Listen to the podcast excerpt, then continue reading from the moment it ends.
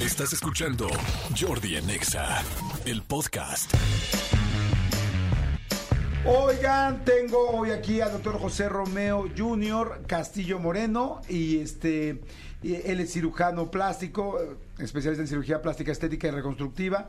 Además, bueno, pues avalado por la Asociación Mexicana, por la American Society of Plastic Surgery, que son como, pues bueno, asociaciones muy importantes porque este es un oficio o un trabajo, eh, pues donde sí hay que tener muchísimo cuidado, tienes que acercarte a una persona 100% profesional y es el caso del doctor Romeo. Mi querido Romeo, ¿cómo estás? Muy bien, muchas gracias por la invitación. Aquí eh, tratando de dar la mejor entrevista para ustedes. Perfecto, muchas gracias. Platicamos en algún momento sobre todas las cosas que eran las actualizaciones o las cosas más nuevas que había en cuanto a cirugía. Me sorprendió mucho que me dijiste eh, que se pueden ya abrir los ojos para la gente que inclusive tiene rasgos orientales que quiera hacerse más occidental o viceversa, occidental oriental. O sea, cosas que de repente uno no sabe. Me platicabas también que ya ahora este sí se puede quitar las costillas de una persona, las costillas falsas, las últimas costillas que en, algún, que en muchos años se dijo que Talía se había hecho esto y tú me estabas confirmando que eso ni se podía, ni existía, ni no sé, que era su cintura original, ¿no? Así es. Pero ahora sí se puede. Ahora ya se puede, ya la tecnología nos brinda la posibilidad de poder realizar ese procedimiento de manera muy segura.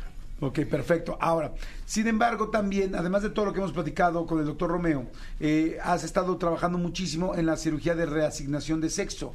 Tengo entendido que inclusive estás en alguna asociación y que hay mucha gente a la que estás ayudando. Cuéntanos un poquito a qué, a qué asociación, a qué se refiere la reasignación de sexo. Sí, yo pertenezco a un grupo que se llama CATI, eh, las siglas son Centro de Atención Transgénero Integral, donde nosotros apoyamos en el tratamiento de todas estas chicas y chicos trans que han decidido eh, reasignar su género y los llevamos de la mano. El cirujano plástico al final es el último eslabón de todo este gran proceso que llevan estas personas, porque primero tienen que ser evaluadas por un psicólogo, psiquiatra que las apoye, que vea que su entorno familiar es correcto. Después empezamos ya una vez que están seguras con la hormonización, que es lo que el endocrinólogo les va a ayudar a hacer, tomar hormonas tanto masculinas como femeninas, y ya que lleven un proceso un poquito avanzado, llega el, cirujano plástico y da el toquecito final a toda esta reasignación, ya sea de manera, en el caso de las chicas trans, con implantes mamarios o feminizaciones faciales, o en el caso de los chicos trans, pues retirando las glándulas mamarias y masculinizando el rostro, y la parte final que siempre dejamos, porque no todas las chicas trans o chicos trans se lo quieren hacer, es eh, la reconstrucción ya sea el retiro del, del pene y los testículos o eh, mediante la cirugía plástica y reconstructiva hacemos también el neofalo, que es un pene eh, para los, los ¿Neofalo se llama como nuevo falo? Nuevo falo, porque pues lo tomamos de, de don, del mismo tejido de la paciente o del paciente y de ahí reconstruimos mediante técnicas avanzadas eh, una especie de, de pene que tiene todas las funciones. Evidentemente hay Ahorita la tecnología avanza con sensibilidades y funciones, pero sí, ya se puede realizar ese procedimiento. ¡Wow! ¡Qué interesante! A ver, voy a empezar, vamos a empezar desde el principio. Dijiste la masculinización o la feminización de la cara. ¿no? Hay, me imagino que un poco lo que me platicaba la vez pasada, ¿no? Hacer más delgada la, la, este, la quijada o esconder la manzana de, de Adán. ¿Qué más cosas se hacen para feminizar, por ejemplo, a alguien? Sí, para feminizar un rostro en los hombres, si ustedes ven el cráneo de un hombre, la frente siempre es más amplia que el de la mujer, entonces uno de los tratamientos más comunes son el acortamiento de la frente mediante incisiones tipo las que usan las abuelitas para hacerse más jóvenes, en donde ellas se restiran un poquito la, la frentecita, nosotros bajamos un poco esa inserción capilar, modificamos también... O sea, jalan el pelo hacia abajo. Hacia abajo. Ok. Eh, modificamos la frente. ahí está el cerebro, ¿no? Ni modo que te no rebanas, es como, más bien es como la fachada. Es la fachada. Te arreglan la fachada. Pero, la pero el edificio sigue siendo el mismo. El mismo, igualito. perfecto. Eh, mejoramos también la parte de las cejas. El hombre, si se fijan, tiene una frente con algunas prominencias. Quiere decir que están elevadas, las cejas son diferentes y la mujer es más redondita. Ahí, mediante eh, técnicas de cirugía maxilofacial, eh, hacemos que el ojo se vea más grande porque también se puede modificar la órbita y acomodamos las cejas. La nariz, por supuesto, se puede feminizar, haciéndola más, más, eh, más finita. Podemos mejorar los pómulos, el mentón, como ya lo habíamos platicado la vez pasada. Y sí, la parte más importante es que el cartílago cricoides, que es la manzanita de Adán, la escondamos un poquito, la retiramos para que no les delate. Wow. ¿Sabes qué me impacta cómo los cirujanos plásticos son tan visuales y evidentemente ubican no la simetría, no los hombres tienen más grande esto, más amplia la frente, los pómulos de tal o cual manera? A ver, yo te quiero preguntar, ¿qué tan de hombre tengo la cara? 100%. A ver, no, digo, para saber, porque digo, ¿tengo algo femenino o tengo todo masculino? Todo masculino, la verdad es que... ¿Sí, en eh, serio? ¿Ni me estás viendo sí, bien? claro que sí. Véame, doctor, le voy a pagar la consulta, chingada. ¿Quieres que te vea la A cara? menos que quieras algo feminizar tú, con mucho gusto podemos hacer ciertas tecniquitas para empezar a hacer el cambio. No, no, no, no ando buscando, pero, pero entonces sí mis, mis rasgos, para la gente que me conoce, ¿son completamente masculinos? Sí, desde la implantación capilar, la anchura de la frente, la, la abertura ocular, la distancia que hay entre los ojos y las comisuras, todo, la verdad es que tu cráneo es bastante, bastante masculino. Y si me quisiera feminizar, ¿qué me harías? Si te quisieras feminizar, bueno, lo primero que intentaríamos sería mejorar la altura de la frente, porque eh, eso delataría de manera muy importante. Y si no, bueno, las chicas trans lo mejoran con una, ca- una peluca, simplemente. En el caso de los ojos, hay que eh, almendrarlos un poquito, hacerlos más grandes y Ay, acomodarlos. alméndreme los ojos, doctor, alméndreme y elevar las cejas. Si se fijan, los hombres tenemos la ceja al, nivel del huesito y las mujeres siempre más arriba, por eso Sí, se les ve más arqueada. Esos rasgos que podemos ir cambiando. Y obviamente, bueno, aquí la nariz, tú tienes una nariz muy masculina, habría que hacerla más pequeña, más finita, una puntita más elevada para que Al decir más masculina, doctor, dijo pinche, ¿eso era lo que quería No, al decir? contrario. Fea, doctor, ¿eso era lo que quería decir?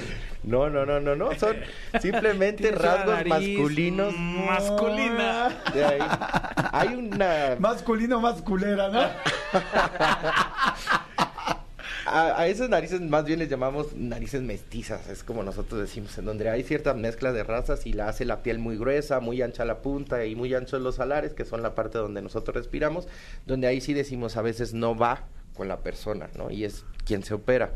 No quiere decir que esté fea o esté bonita, simplemente está fuera de simetría. Si tuvieras unos pómulos mucho más grandes, rasgos más, un poquito más grandes, a lo mejor tu nariz se vería pequeña y no así como la estás considerando. Claro, oye, qué interesante. Ahora me quiero ir, este, es que, es que además quise poner mi ejemplo para que todo el mundo que me conoce la cara, más, bueno, no, no todo el mundo puedo decir que me la conozca, pero algunos me han visto la cara, de hecho, últimamente bastantes, hasta estoy con problemas de abogados. Este, ahora, a ver, me llamó mucho la atención cómo hacer un neopene, o como dijiste, Ne- Neofalo. neofalo. ¿Cómo se hace un neofalo y cómo haces que funcione? O sea, porque ya hemos escuchado muchas veces cómo se quita un pene y unos testículos para hacer una vagina. Así es. Pero para ponerlo, para poner un pene, a ver, una llega una chica, ¿no? Lesbiana o tra- transgénero más Ya bien, es ¿no? una chica, Sí, un chico trans, ya. Ok, exactamente. Llega un- una, va- se va a convertir en un chico trans, pero originalmente era una chica, entonces tiene vagina. ¿Por dónde empezamos? ¿Qué haces?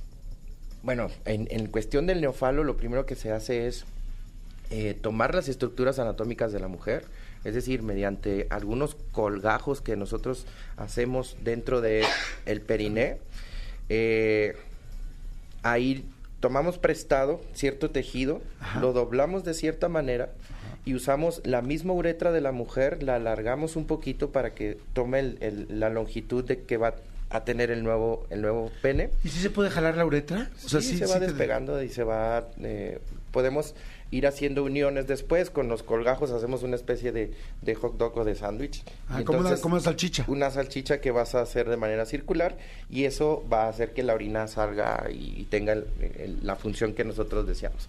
Ahora, para el tema de erecciones y otro tipo de Ahora, cosas espérame, nada más, interesantes. dime, Entonces no queda tan bonito. Mm, Queda muy parecido. No es perfecto, pero queda muy parecido actualmente. sí. O sea, podría ser como un pene sin, sin circuncisión. ¿Se Sí, parece a eso? parecido, exactamente. ¿Y se le puede hacer también la cabecita? Sí, también se hace justo con la mucosa Wow. de la mujer, se hace la parte del glande para que tenga algo de sensibilidad, ya que bueno, la función erógena es muy importante también para esas personas. Claro, por supuesto. Entonces, o sea, ¿se podría confundir un pene nuevo, un neofalo, con un pene si- sin circuncisión normal?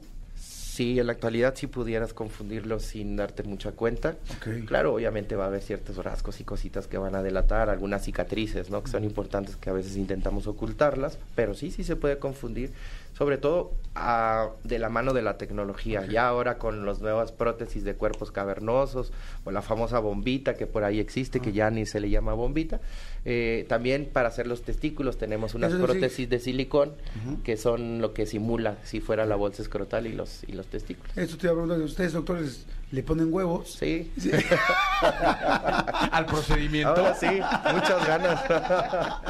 O sea, entonces, bueno, los testículos se me hacen entonces más fácil, ¿no? Mucho más Porque fácil. sí son dos este, prótesis Así es. normales, así como, como, como las que vemos de los senos, ¿no? Sí, al final el cirujano plástico y sobre todo el reconstructivo que todos nosotros lo llevamos, tomamos prestado de algún lado para hacer la reconstrucción de otra zona.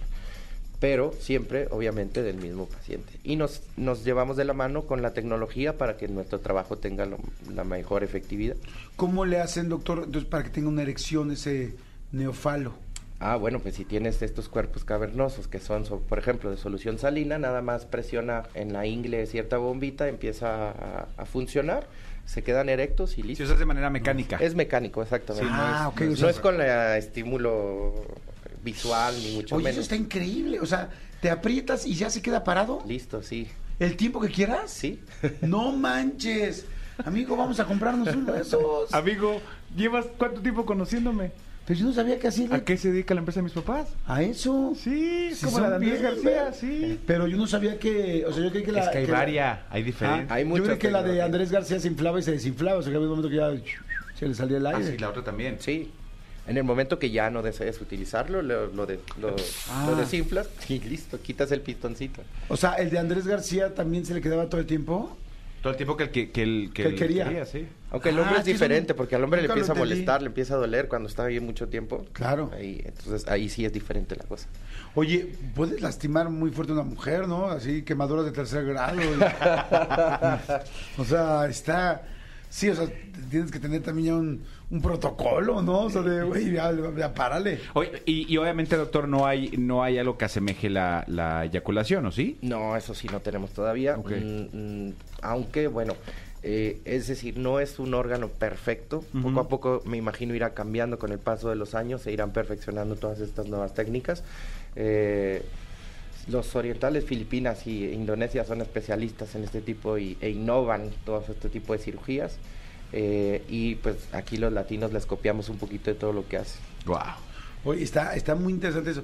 Este, en tus redes sociales hay fotos de ne- neofalos. Ahora con Instagram que todo nos, nos cancela ya no, pero cuando hablan a la clínica y nos piden ejemplos sí podemos mostrarles eh, con el permiso obviamente de la- Claro. del paciente eh, cómo quedan, cómo se ven eh, y también la neovagina que esa es la otra cirugía que es bien importante para las personas, las chicas trans. Está bien interesante. Pues entonces, eh, bueno, al estar en esta asociación o bueno, en este movimiento que mencionas, bueno, me imagino que entonces te toca operar o ayudar a mucha gente tran- transgénero y este y que le has reasignado. ¿Y cómo, cómo es la...? Porque digo, una cosa es ponerte más boobies o menos boobies, ¿no? Quitarte. Pero hacer del transgénero, o sea, hacer esa última parte donde ya trabajaron en la parte psicológica, emocional y todo, ¿qué te dicen? Debe ser una gran emoción, ¿no? Sí, por eso también dejamos la parte genital al final, final, final, cuando la- el paciente o la paciente ya puede decidir si quiere reasignar completamente o quedarse como ahorita hay una famosa en cierta casa, no sé si Ah, puede la decir. casa de los famosos, sí, Wendy. Que ella dice, yo lo tengo y lo disfruto y nunca me lo voy a quitar y está muy bien, o sea, son decisiones personales y lo que hacemos nosotros es nada más ayudarlas a que se integren de manera eh, sana y, y que no arriesguen su salud haciéndolo de manera correcta, con técnicas correctas, hacerlas entender que las prótesis no se prestan, no se regalan, una vez que las usas ya van a la basura. Eh, es decir, las llevamos a transicionar bonito y seguro. Ok. Pero sí te han dicho alguna persona muy emocionada, así, gracias, doctor. Sí, claro, ¿Tienes llegan- alguna anécdota, anécdota de alguien que te acuerdes? Tanto chicos trans como chicas trans llegan a, a- a llorar, sobre todo los chicos trans cuando ya no tienen que usar este eh, eh, como brasier que les aprieta muchísimo el- el- las mamas cuando no quieren mostrarlas porque les da pena, porque saben que no son de ellos, eh, lloran lloran y, y obviamente no nada más ellos sino sus parejas también llegan a tener esa eh, bueno nos ofrecen una satisfacción muy grande Claro. a nosotros como profesionales pero ellos también se vuelven mucho más productivos y son mucho más seguros eh, al, al ir estando en el cuerpo que su mente. eh, Siempre tuvo, exacto. Qué interesante, doctor. Está interesantísimo. Es el doctor Romeo Castillo Moreno, eh, Romeo Junior. Doctor, sus redes, tu todo, para que la gente te pueda seguir. Claro que sí, me pueden encontrar en Instagram como de Romeo Castillo, en Facebook como Doctor José Romeo Castillo y nuestras locaciones estamos aquí en Polanco sobre Avenida Presidente Mazarik, 134 Interior 303 en la Ciudad de México. Perfecto. De Romeo Castillo en Instagram. para Así es. Gracias, muchas gracias, mi querido Romeo. Muchas gracias. Escúchanos en vivo de lunes a viernes a las 10 de la mañana en Exa FM 104.9.